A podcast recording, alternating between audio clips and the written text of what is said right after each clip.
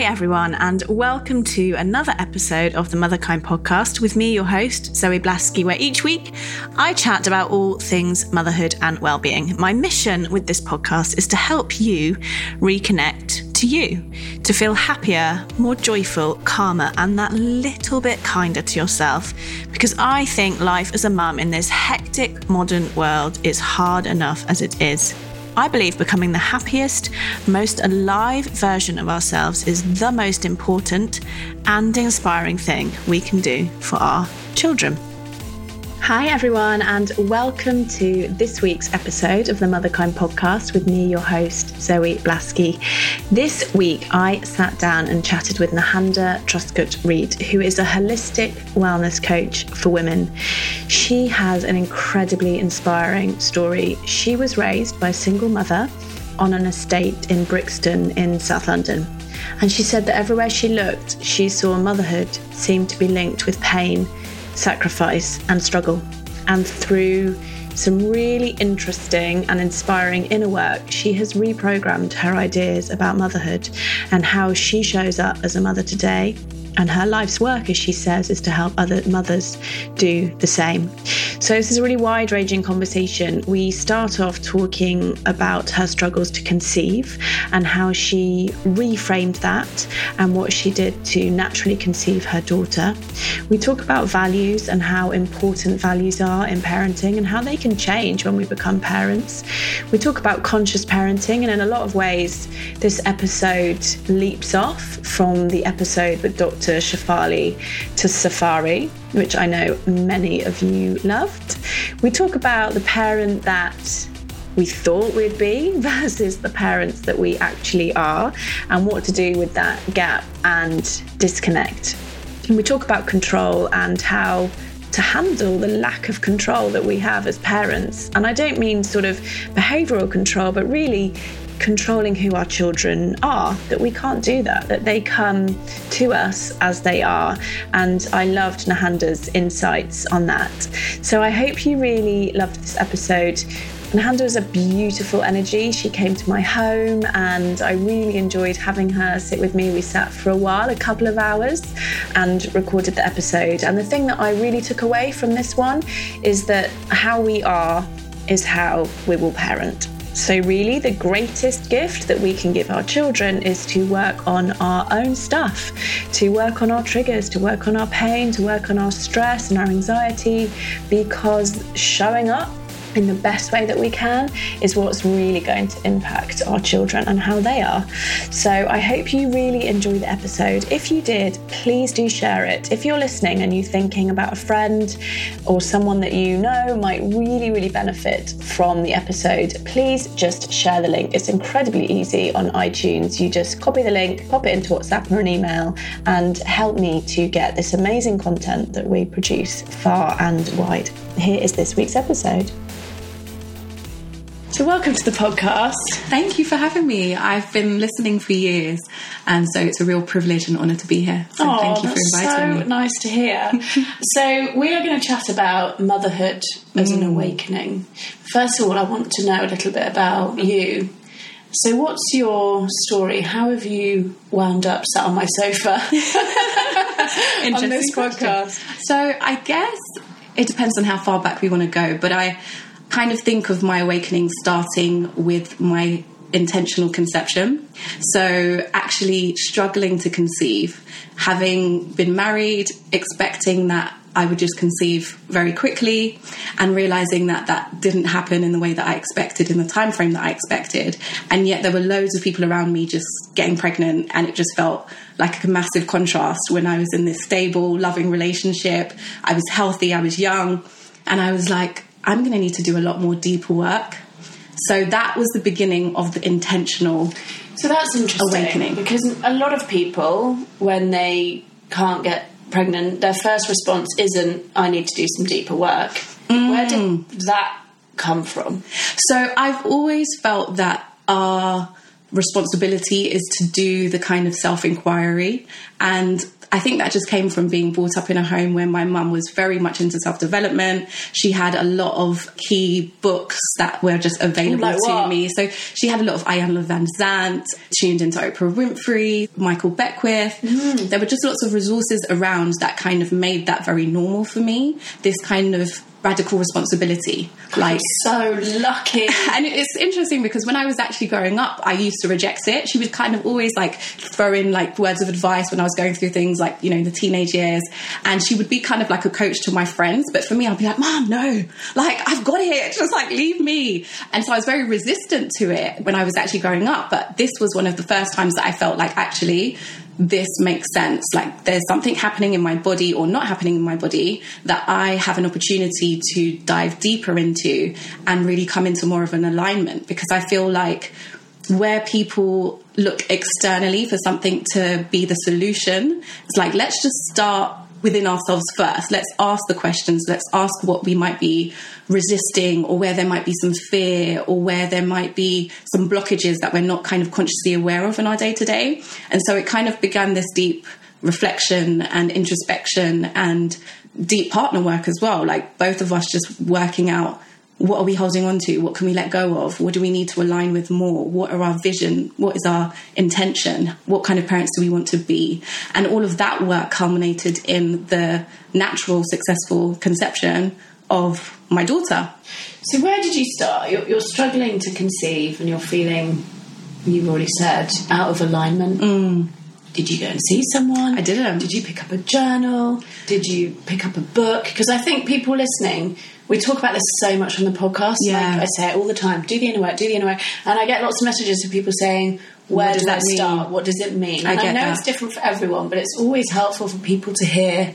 For me, it was getting in touch with my womb because I've realized that apart from your menstrual cycle, of which I wasn't actually having a real one because I was on contraception for 10 years, I was out of touch with my actual cycle. And so that's where I began. I was like, let me come into alignment with what my cycle is actually showing me and feel into it. Actually, What was it showing you? sink into it. So actually, instead of just measuring the bleed, kind of tuning into the arc of emotion that was around it, and actually coming back to how I felt when I first came on my period. You know, what suppressed ideas did I have there that were underlying around my own body and my own womb being dirty or shameful or you know sex being something that was shameful or dirty and all of these kinds of ingrained but very deeply held beliefs I felt like I was holding on to in my body. And so I had to heal those. And every time my period came, I welcomed it rather than dreading it. Obviously, when you're trying to conceive, it's like a failure when you come on your bleed. And instead, I was like, I embrace this, I accept it, I surrender. Like it was just a letting go of the efforting that I felt like I was trying to achieve. It was just like another thing that I was trying to tick off my list. It's like I've got married, I bought my house, now the baby comes, and it didn't happen in that way. So it needed a completely different approach. And I think that's the feminine aspect that most of us are missing out of in this society, which is very masculine driven, ego driven. And it took this softening into like, where are the vulnerabilities that I'm holding on to? What is the fear that I'm holding on to about motherhood? Is there anything that I'm worried about that could energetically be blocking me right now from what I say that I consciously want? And so that was the beginning. And then there was the self inquiry through journaling. And then I used yoga. I was a practicing yogini, still am. And so I kind of used my yoga practice as an intentional opening. So every time we'd get into like a asana pose, which was like something that you might tighten into or stress against, I would be instead like, where can I soften? Where can I allow? Where can I call in? Where can I open? And so everything became really intentional the way that I was eating, the way that I was moving, the way that I connected with my partner. It was like, if I believe that my child is waiting for me, how can I show in action in every moment that I'm ready? And it was that conscious, intentional living that I believe called her in and said, Yes, we're ready for you. And now you help other women. Yeah. And how long did it take you, first of all, because I know people will be thinking, well, was that five years of work? One It was, month of work? it was a year and a couple of months. Okay. So for me, I came. Which isn't long, It right? not long in terms of medical times when people would tend to kind of seek for intervention, and I knew I didn't want to go down the medical route. For me personally, I feel like traditional Western medicine is very good at diagnoses, but it is based on a fear model. And so it can lead us into more fear, which then makes us even less aligned and less able, I feel, to really open to what it is that we're calling in. In certain circumstances, I have to caveat that. So for me, I knew I didn't want to go down that route. It wasn't really an option. So the beginning was what can I do for myself first? And then if that didn't work, I was prepared to kind of go to some other healers or some other coaches or some other kind of alternative therapists. I knew about reflexology and uh, acupuncture and those kinds of things were on my radar, but it actually worked out that we naturally conceived anyway. And so when you help other women Mm. Who are, we're going to talk about all the ways that you help other women, but let's start here. Yeah. What are some of the things that you've mentioned? Fear, you've Mm. mentioned beliefs, you've mentioned disconnection from our body. What are some of the things that you see time and time again with the women that you are helping come into conscious Mm. motherhood? by the time that women have sought help, they're at a state of desperation. And so I see my first role as bringing them away from that and into a space of kind of safety and security and ease because there's normally a lot of How do you do that? anxiety. Yeah, because, I, you know, I've so gratefully never had a struggle to conceive. Mm. We had two miscarriages between our two daughters, but we've never struggled to conceive. Mm. But I can imagine through friends where you want something more than you've ever wanted anything in your life before, and it's not. Mm. It's not happening. How do you move someone from that place, which I know the majority of women who struggle to conceive find themselves in, into a place of ease, as you say? How do you actually? do Mm. So that? I do it differently for different people depending on what I feel is the main source of the resistance. So the first thing that I do is have that deep inquiry as to like what am I hearing that's being said, what am I hearing that's not being said, what are they displaying in their body language, maybe hearing a little bit about their upbringing, their background, and the story that's brought them to that point. And often I find that women are going through a tick list of actions. Like I've done this, I've got the app, I'm measuring my cycle, I'm doing this, I'm having sex X amount number of times per month. It's all kind of like action oriented. And I'm like, let's just pause. How would it feel to not be trying right now? How would it feel to just come back to a space of equilibrium? that And word trying is interesting, isn't it? Exactly. And I feel like it, in and of itself, puts women on a back foot in a place of disempowerment. It's that's kind of like. trying to do something Exactly, do. exactly. You can do it. Exactly. And actually, I believe that a kind of full health is our default. And it's normally things that have got layered on top of ourselves that have become the blocks. and will people come to you who've had medical diagnoses of reasons why they're not? So I have had, conceive? but that's not who I'm necessarily targeting. I have had women who have had two rounds of IVF, been told that they're not going to conceive, and they have conceived through working in this way. Which Wow. is, you know, I That's call it powerful. It is, and it's also not surprising to me because yeah, you're me. you know, I feel like there's just a disconnect to your own power, to your own wisdom, your own bodily intelligence that I try to reframe. And instead of thinking like, what's wrong with me? What's not happening? What's wrong with my partner? I just bring it back to like, what actually feels good right now? Like, how can we come back to a space of peace and wholeness? And from that place, start to call in rather than reaching out. And what I guess you're not saying is that this is like a magic. It isn't. This is going to work. Because that would be too blunt, right? Because Yeah. there are some people Who- I've got a dear, dear, dear friend who actually could not conceive. She went on to adopt a ten-year-old. It's an incredible story. So in a way, she conceived in a different way. Yes, exactly. this amazing girl. But I guess what you're saying is, it's always worth doing this inner work. Exactly, exactly. And part of the work is coming to peace with whatever the outcome is. It's not that, okay, there's a promised pregnancy by the end of it. It's that you come back into a space of wholeness and self acceptance and self love. And from that place, you have the clarity of vision to say, actually, I would consider adoption or fostering, or actually, maybe I don't actually really it's so want interesting children. because sometimes I feel um, nervous having these types of conversations because when I had two miscarriages, people would say to me, how do you feel? And I genuinely, like, not saying it to sound like I've got this amazing spiritual peace, but I genuinely felt peace around it. I grieved. Mm. I felt like that wasn't the baby mm. for us. Mm. There was a real peace.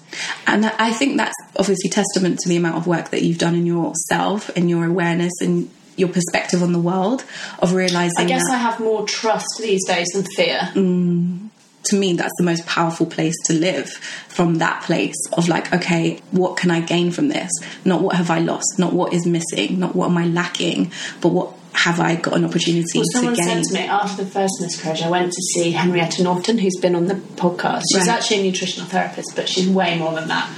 And she said to me, "Is there space in your life right now for a baby?" Exactly. And my instant answer was no because every minute I was working, I was with Jesse, or I was doing a podcast, That's or exactly I was doing it. something else, or planning something else. Exactly. boom, boom, boom, boom, boom, boom. And she said, I'm not going to prescribe you anything. Your diet's great. She said, just make space. And that's what I did. And then we can see Rose. Yeah, I think that's so paramount because what I see is often that women haven't even had any space to rest. Like there's an overdrive, an overstriving, and a sense of continuously reaching for the next thing. And so my approach is to kind of slow everything down and just clear some of that noise, some of that static on a mental, spiritual, and emotional level to get clear and intentional about how am I going to show up. And what I think is interesting about what you're saying, and my experience of motherhood, is that it is such an opportunity for an awakening. Definitely. Because I think it's the one thing in life. Well, actually, there are many, many things in life we can't control. Actually, there's nothing in life we control. but, but for many mothers, it's the first thing that they experience that's exactly. utterly out of their control. You don't know the type of baby that you're going to get. You don't know if you're going to be able to breastfeed. You don't know how the baby's going to sleep. They won't go on the bloody sleep schedule that Gina Ford says they should be on. It's the first time that women feel that disruption.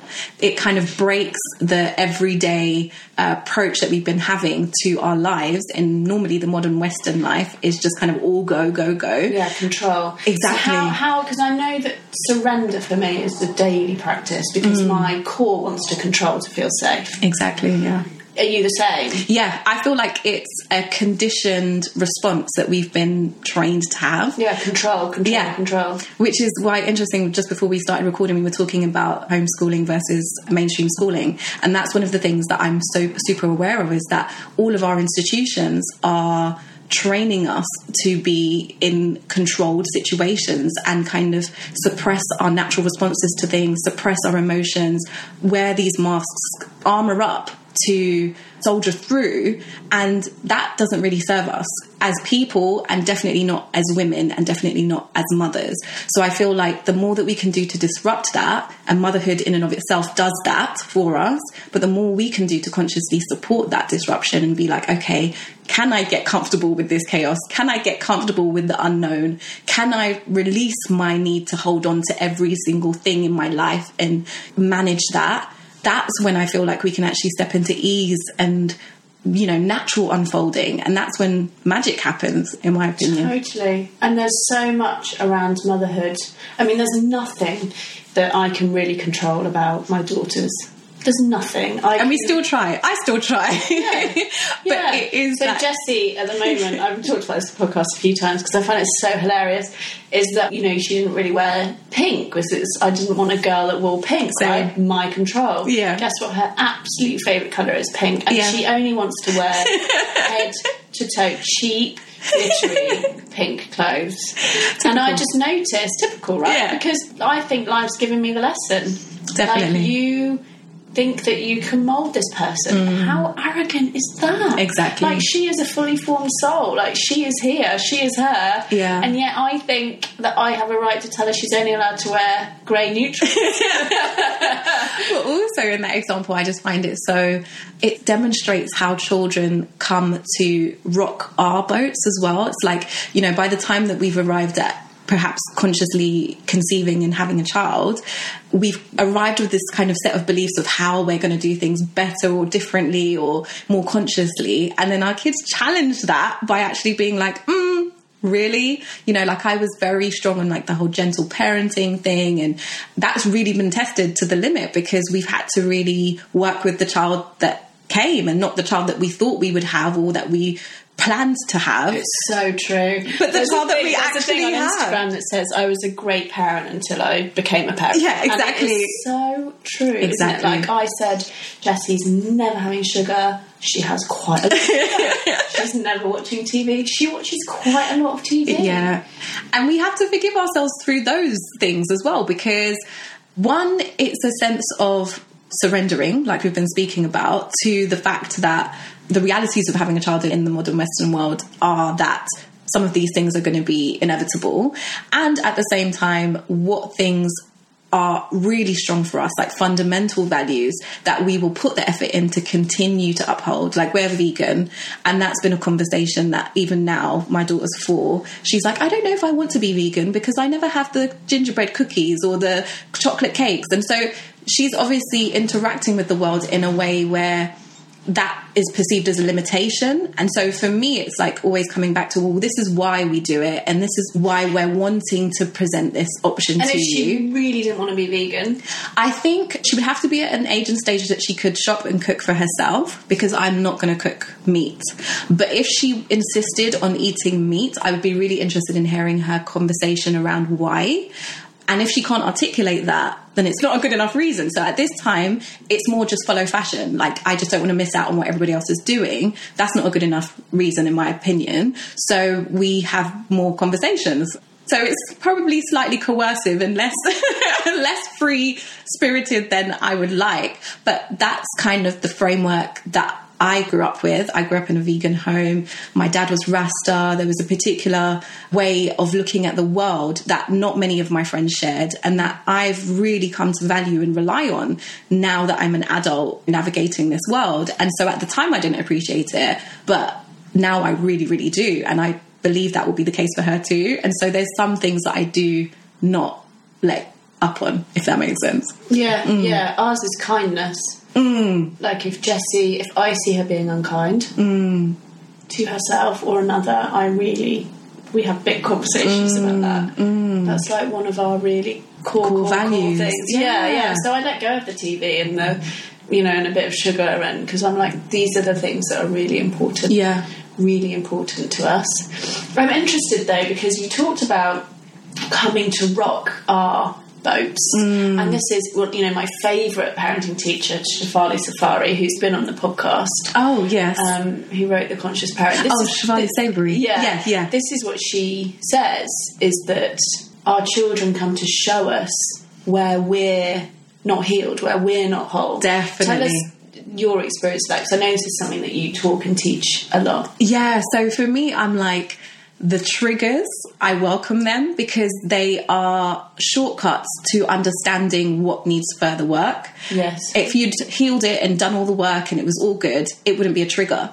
Okay, let's slow that down to right now because I think this is so fundamental. So the triggers, when we're triggered, Yeah.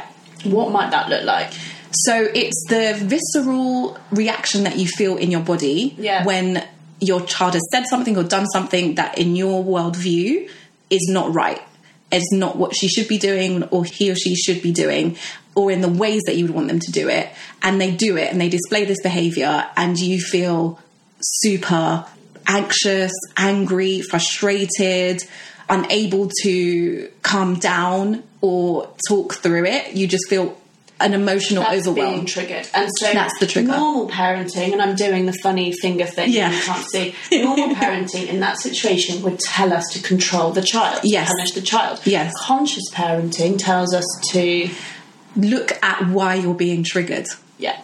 That's the invitation that I hold to myself Give and that an I speak that through. you've had with your probably. Oh, actually, both you've got four yeah. and two-year-old. So yeah, so, they'll my son's too. So my son is at the stage where he's pushing, scratching, you know, just trying to make himself known.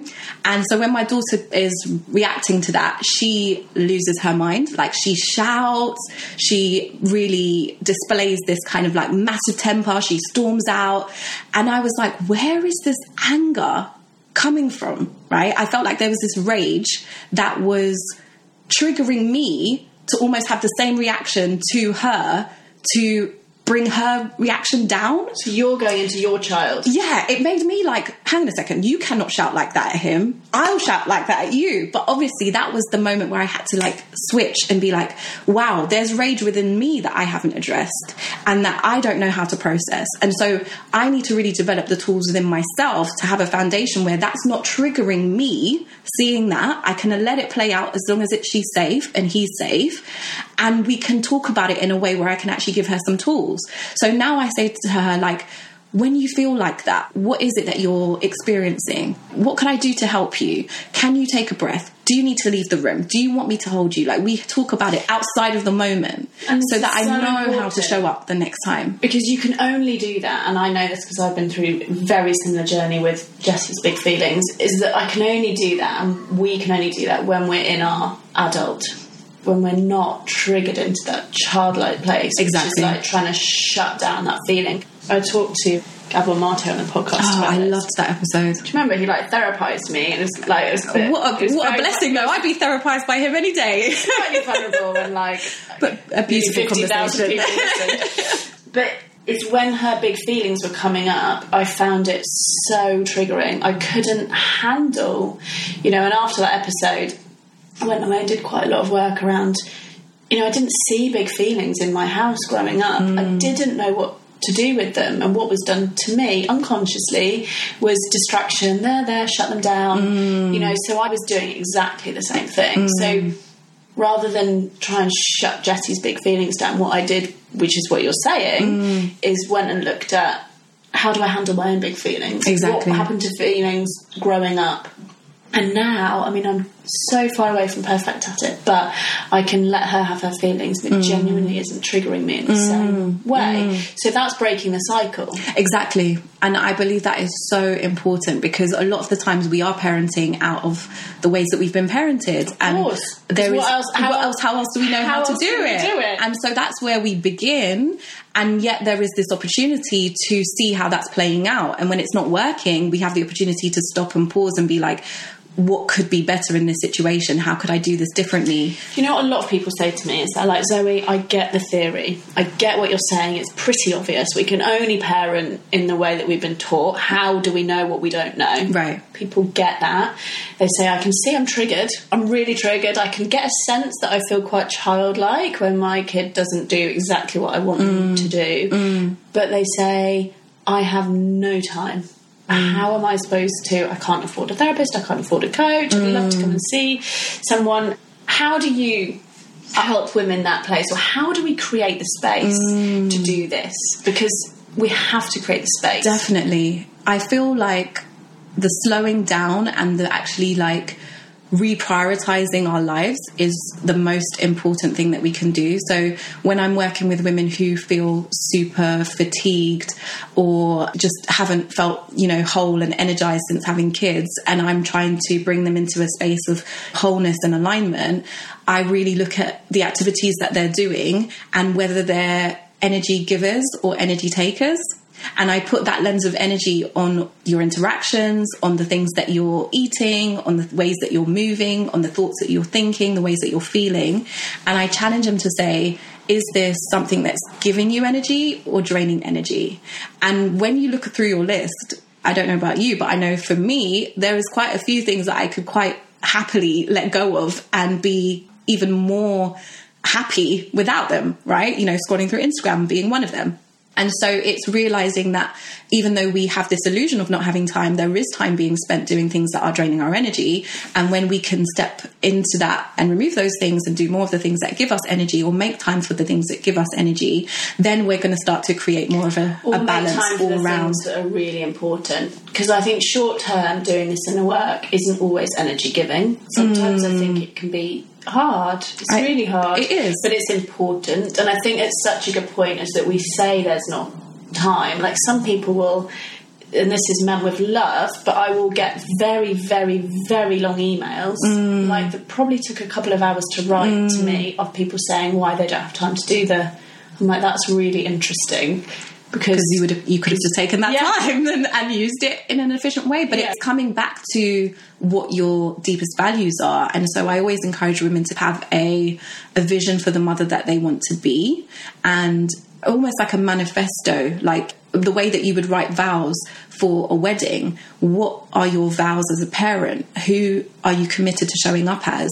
What are you committed to healing? Yeah. And instead of seeing it as what do I need to do to or for my child, I always bring it back to like start with yourself. Do the inner work because if you can go deeper into the self love and into the enoughness and into the self worth, the parent that you're going to be and show up as, the partner that you're going to be and show up as, is going to be completely This different. is, this is so aligned to motherkind, which is, I guess, why you're here. Yeah. because, because, because I say, you know, stop reading parenting books. Really. I stopped. I literally, Like- I bought so many with my first. I threw them all out by my second. Because really, how we parent is how we are.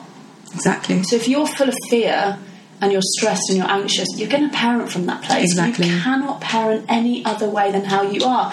And as I Mm. was reading these parenting books when I was first a parent, I was already into this world, this in recovery, and and I thought, why are they not talking about the state the mother or the father's in? This is exactly I was like, how it. are they saying? Just say hold a boundary. I was like, hang on a minute. If you've never been taught how to hold a boundary Exactly. with yourself or another, why are these books instantly thinking that you're going to be able to do it with a child? Definitely. Arguably the biggest trigger that you're ever going to have in your life. And that's why I love your work because I feel like there is so much attention, especially when our children are young, on the child, on the baby, on what they need, on how we should be feeding them, what they should be wearing, you know, their routines. And we can spend so much time and energy getting caught up in those, what I think are still quite surface and external things. And we're not really checking in on how are we feeling? Do we feel like we've recovered from birth?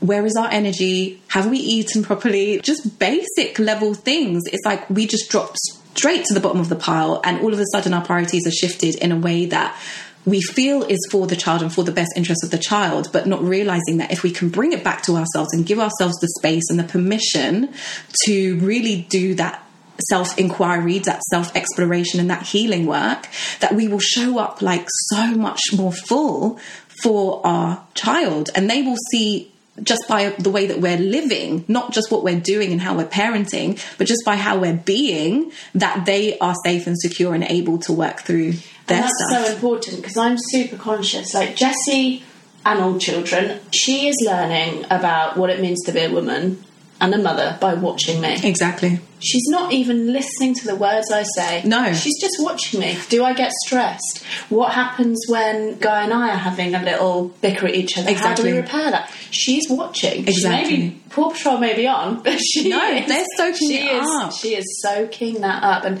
you know, I talk about this so much. You know, my mother said all the right things. Right. Because she'd read the books, right? But in her heart and in her soul, she was Mm. a very, she had a lot of unresolved trauma through no fault of her own. She Mm. hadn't had the opportunity to do any inner work.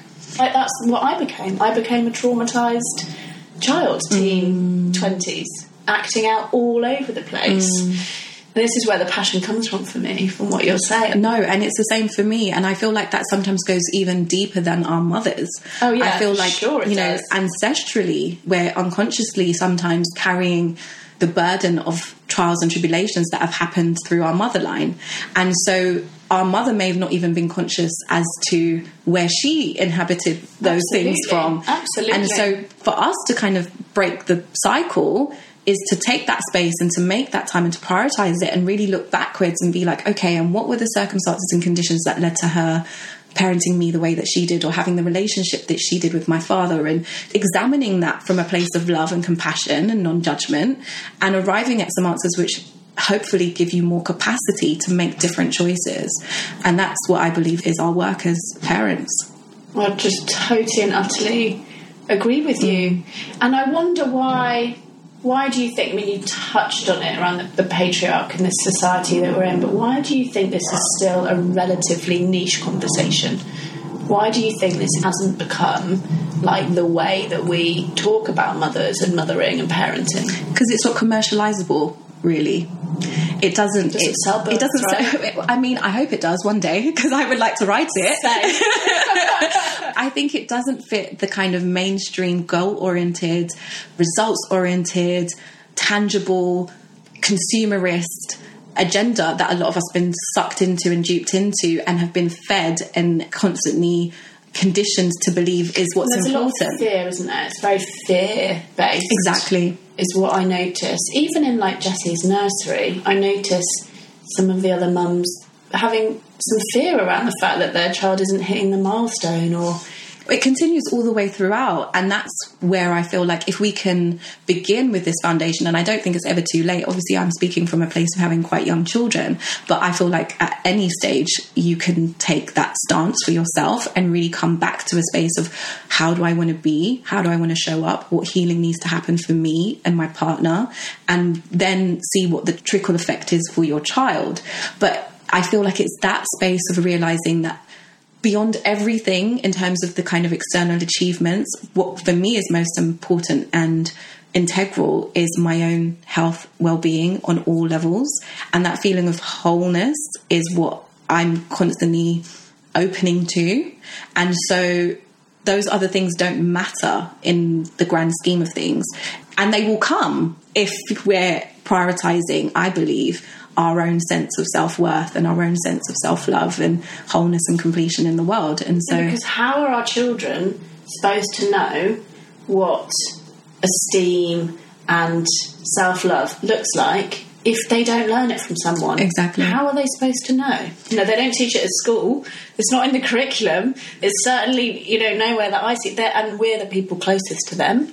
Although some people might be lucky enough to have extended family around. So mm. how else are they going to learn it? And it can be in really simple ways. Like one of the examples that I use is when I'm on my cycle, I don't overexert myself, especially like on the first day of my bleed and I communicate. My daughter's only four, but I say to her, like, mummy's on her cycle. I'm going to be resting. If I'm with a hot water bottle on the sofa, this is why I'm not sick. I'm not ill, but I need time to rest because my body's doing some important work. And she asks, you know, oh, so does that mean that you're bleeding? Yes, it means that I'm bleeding. Like that probably wouldn't be a conversation that many mothers and daughters have. But I feel like there's an opportunity there to show her that I'm taking rest because my body needs it.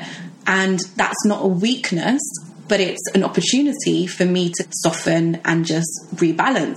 And so my husband would cook on that day or do the school run on that day. And so she knows that's the pattern. And so I hope that when she starts her cycle, she sees that as like a special and sacred time, not as something to be hidden or suppressed yeah, shamed or off. shamed away or, you know, and all of these things are just small ways that we can come back to our essence of like who we are as women, you know, our actual power is in being able to respect our rhythms and our ebbs and flows. We're not supposed to be productive like 24 7 all the way through the year. And so, really kind of honoring those rhythms and her seeing me make those boundaries or saying to someone, No, I'm tired, I'm not going to come out.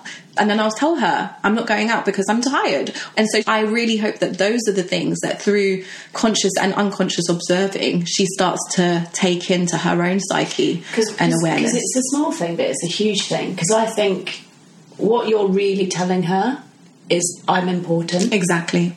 And what she's going to learn is, I'm important. And I honour how I feel. Yeah, she's going It's to that. she's to learn. Exactly. So mummy thinks that she's important, so I must also be important. Because the disconnect that I see a lot is mothers rushing, pushing, not stopping, not treating themselves as important, and yet telling their children Exactly. important. And I Exactly. think that's really confusing. It is. It's a contradiction. yeah, And, and then they're like, "Well, I don't trust you." exactly Because you're that. telling me I'm important, my feelings matter. You're saying the right words, but what I'm seeing is I never see you feel a feeling. I never see Mm. you resting. and I had that growing up as well. You know, I mentioned that earlier that my mum had all of these kind of self care, self development books, and she would speak a lot of the words. And I knew that she was still working through a lot of her own trauma, her own issues. And it did make it harder for me to hear the truth of the knowledge because I was like, how's that working out? It doesn't look like how it should be. And so I really feel like committing to that in a way where it's like, how can I apply in a way that really honors Do you me? think it's better not to say the words?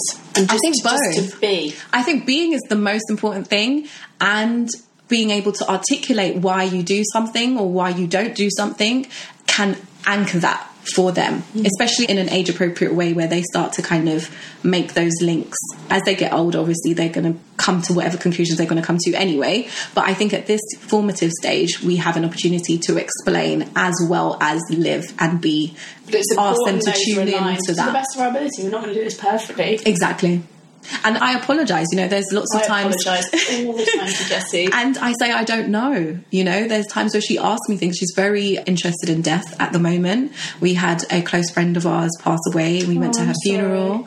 Thank you. And we spoke about what happens when we die and what do you think happens? And and she said, Well, what does happen? And I said, I don't know, but what I believe is, and she was like, Well, does it make you sad? And you know, we have these conversations where I am comfortable in the fact that I don't have all the answers. Whereas before I had children, I thought my job was to get all the answers so that I can answer these questions with certainty for them. Isn't that a lot of pressure? It's so much pressure and it's impossible because they're always going to have questions and we still have questions that are unanswered. But what I think a lot of people do is they stop asking.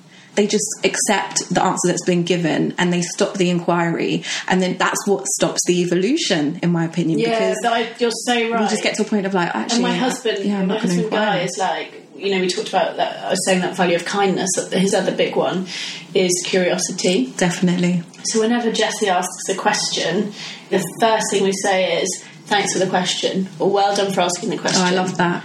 Because I think when I remember asking lots of questions, and it was a bit like, "Stop questioning, Yeah. Be- just because, just because, just because," and I get that right when Yeah, you're we're tired. and Yeah. and tired. It's Yeah. like.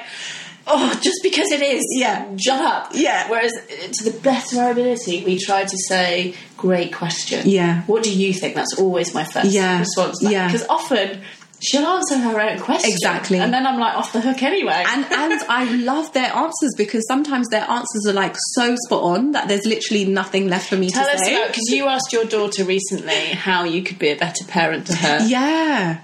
So she said you need to spend more time with spirit and more time in nature. Wow. And I was literally like I felt like something spoke through her Yes. in that moment. Yes. It literally gave me shivers because that's exactly what I need to do and have been thinking that I need to do. like an inbuilt coach.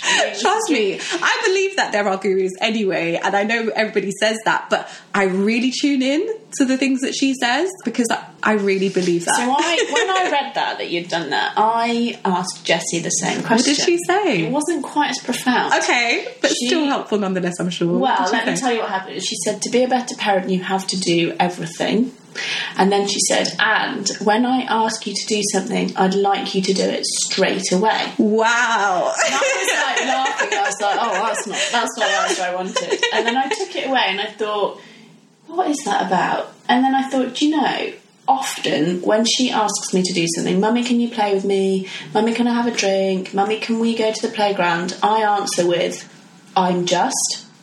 Yeah, yeah, yeah.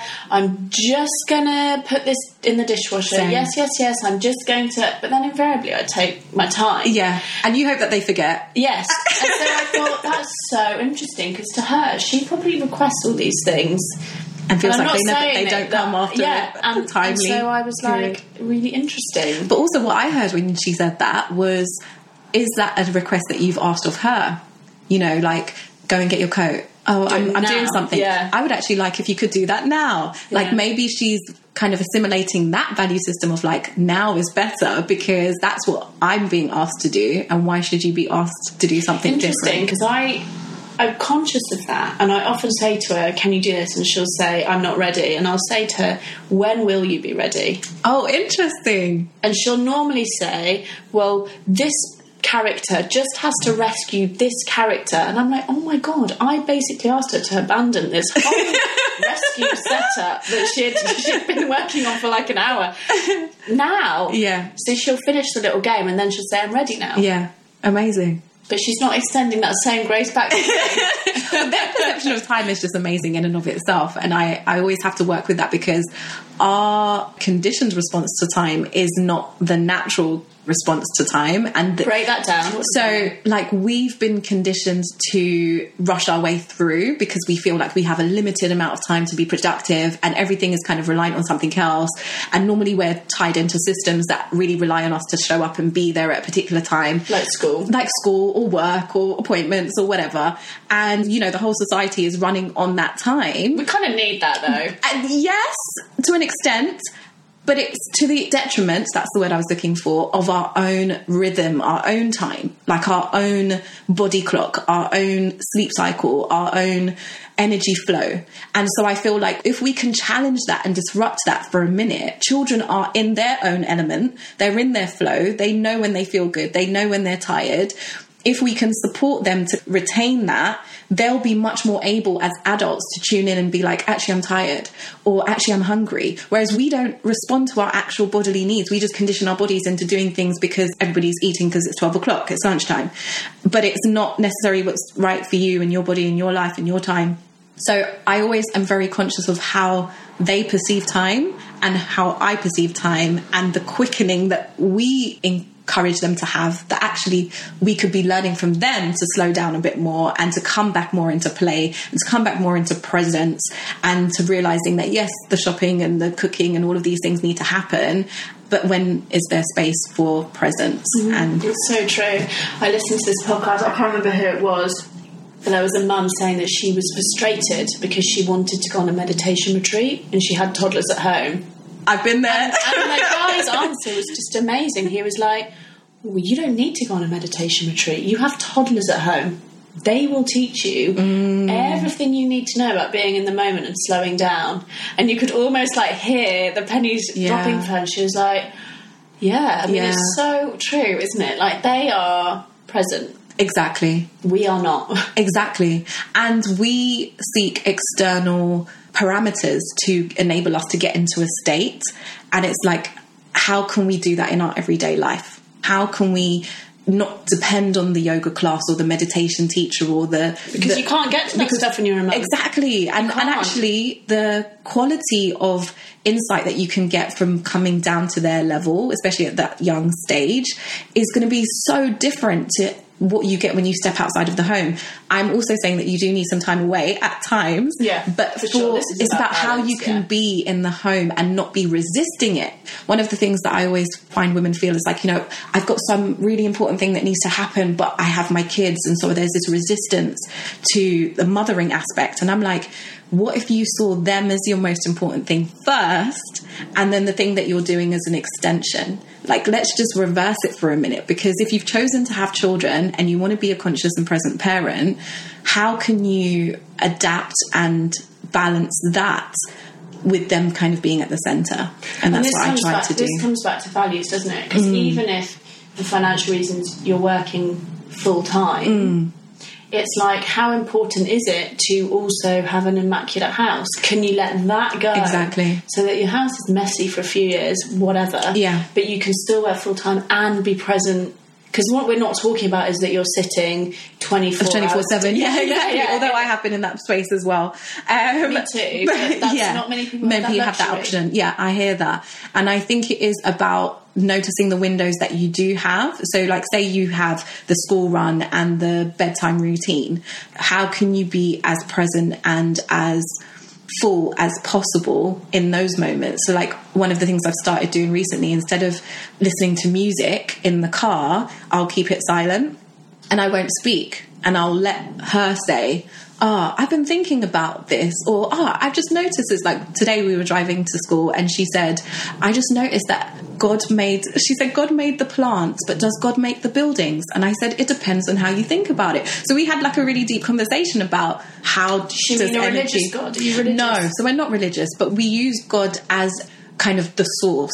Okay. It's like an acronym for that. So she knows that that is like the creative energy that creates everything and what sustains us all. That's the kind of belief that we hold and we have brought her up to. But she had this distinction between what's man made and what's natural. So she's just trying to So she's trying to work it out. out. Yeah. But she wouldn't have that if the radio was on and we were just in the hubbub of like just the routine. And so I tried to kind of just disrupt the routine every now and again in a way that leaves space for her to process it's so hard not to rush, isn't it? I think something that really helped me is getting myself organised so that then I can give her space. Yeah. That's really helped me Yeah. recently. Yeah, So exactly. I make sure like I'm up a bit earlier. I'm ready to go because when I'm trying to do Yeah, do it me all. and her and the breakfast, uh, it's just like a disaster. Yeah, and yeah. then and then I'm snapping, and then I'm like not noticing, Exactly. And then I'm and a year of that, we're going to be pretty disconnected. Exactly. And my mornings don't look like zen and bliss like No. every every day. No, mornings are like surely the most pressure point for every Um, parent. to me, I forewarn as well. Like I say, okay, I'm just going to do this, and while I'm doing this, you can do that. Because there's times we're sitting at the breakfast table, she wants to draw, and I'm like, it's really not the time. Mm. But I'll say, Jessie always wants to draw. I'm like, it's okay because I can do something else while that's happening. But when I say this, or when you know your brother comes about with his coat, that's when we're going to need to go. And she's like, oh, okay. So there's like a parameter that she knows, like, okay, I have space and time until this happens.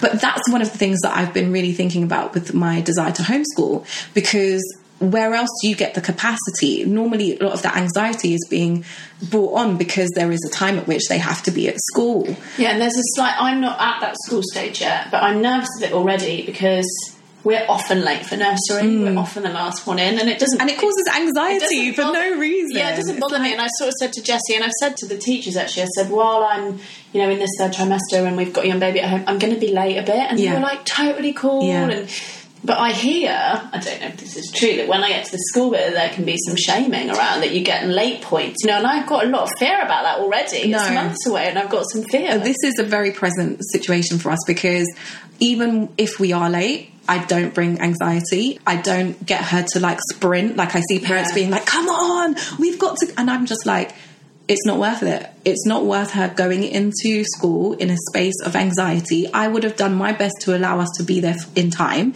but if for any reason we're not.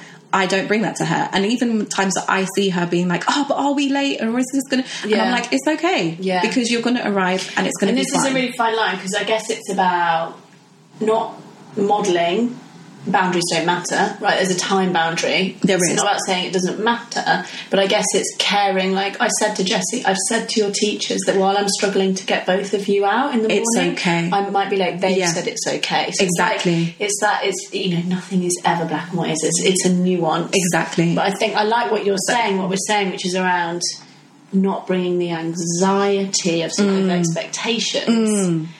And you can still be respectful and apologetic. So the boundary exists, like you say, but your state doesn't have to be affected by that. Yeah. So I encourage her to be like, you can still choose how you feel. I'm choosing not to feel stressed and anxious right now and not to take it out on you and not to go home and feel like I failed for the day. I'm choosing a different thought. And so, in that space, I'm hoping that you have more opportunity to choose different thoughts when society is often just going on default and response mode. You have Yeah. space Yeah. to well, you're choose. responding, not reacting. Exactly. Which is, I mean, God, if someone would have taught me that at four, that I can have a You can choose. I can choose my response. If someone would have taught me that. You It know, changes everything. or when I went through hard times or mm. when, you know, anything happened. If I'd have known I get to choose how to respond to that and things can happen, it doesn't have to ruin my day or my Exactly. week or my year. Exactly. That would have been really powerful.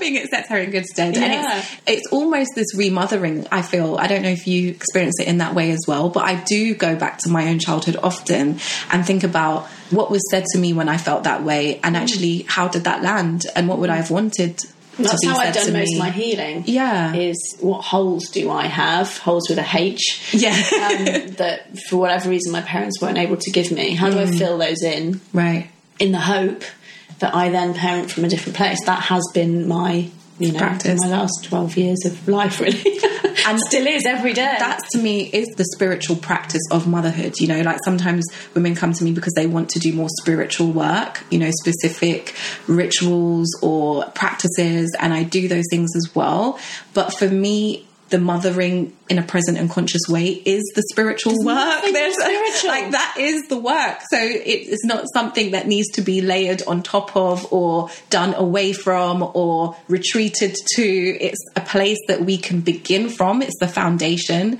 And one of the realizations I came to recently as well was that we are spirit. And this is why I feel like my daughter said that. It's like we sometimes think about spirituality being something that we need to ascend to, or that, you know, once we've done the fasts and the, all of the stuff, we will get to this space of enlightenment, quote unquote. And I feel like it always puts it out of reach. And for me, it's realizing that where we are right now, we are spirits manifested in physical form.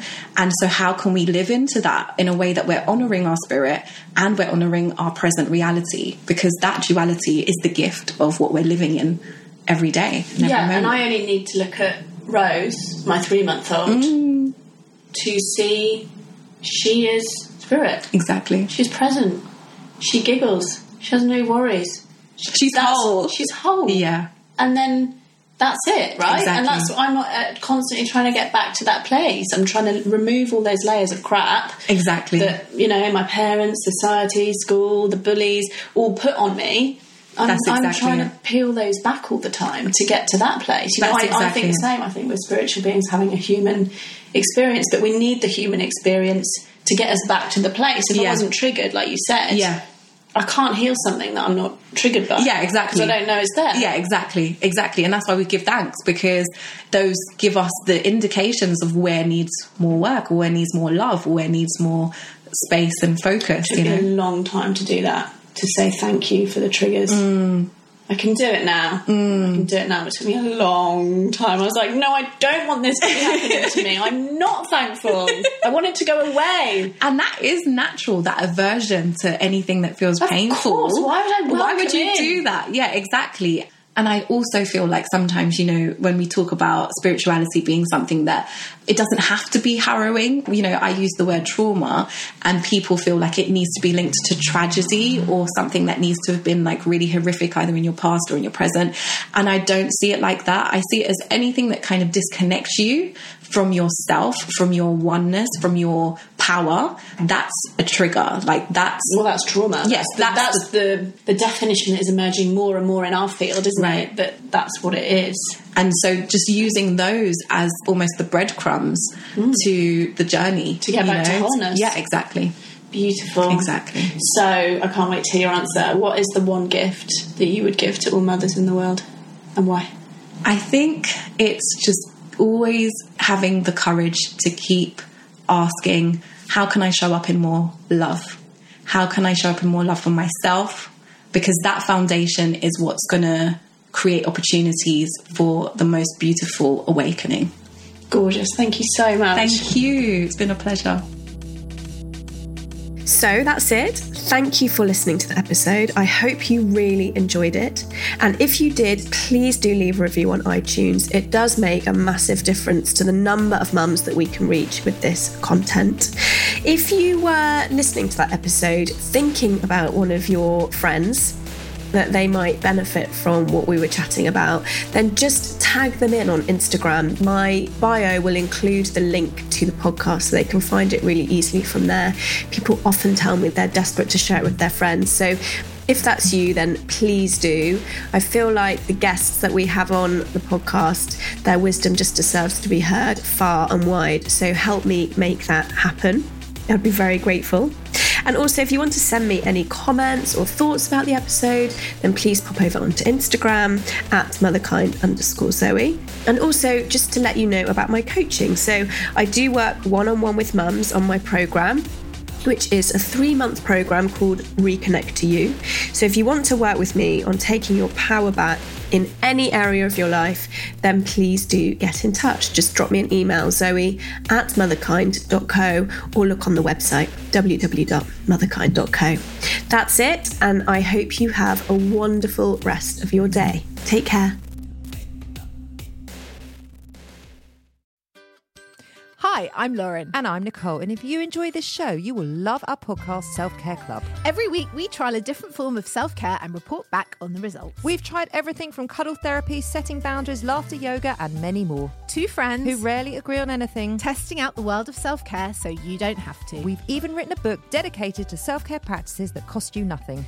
You can listen to Self Care Club wherever you get your podcasts. Or to purchase our book, search Have You Tried This on Amazon.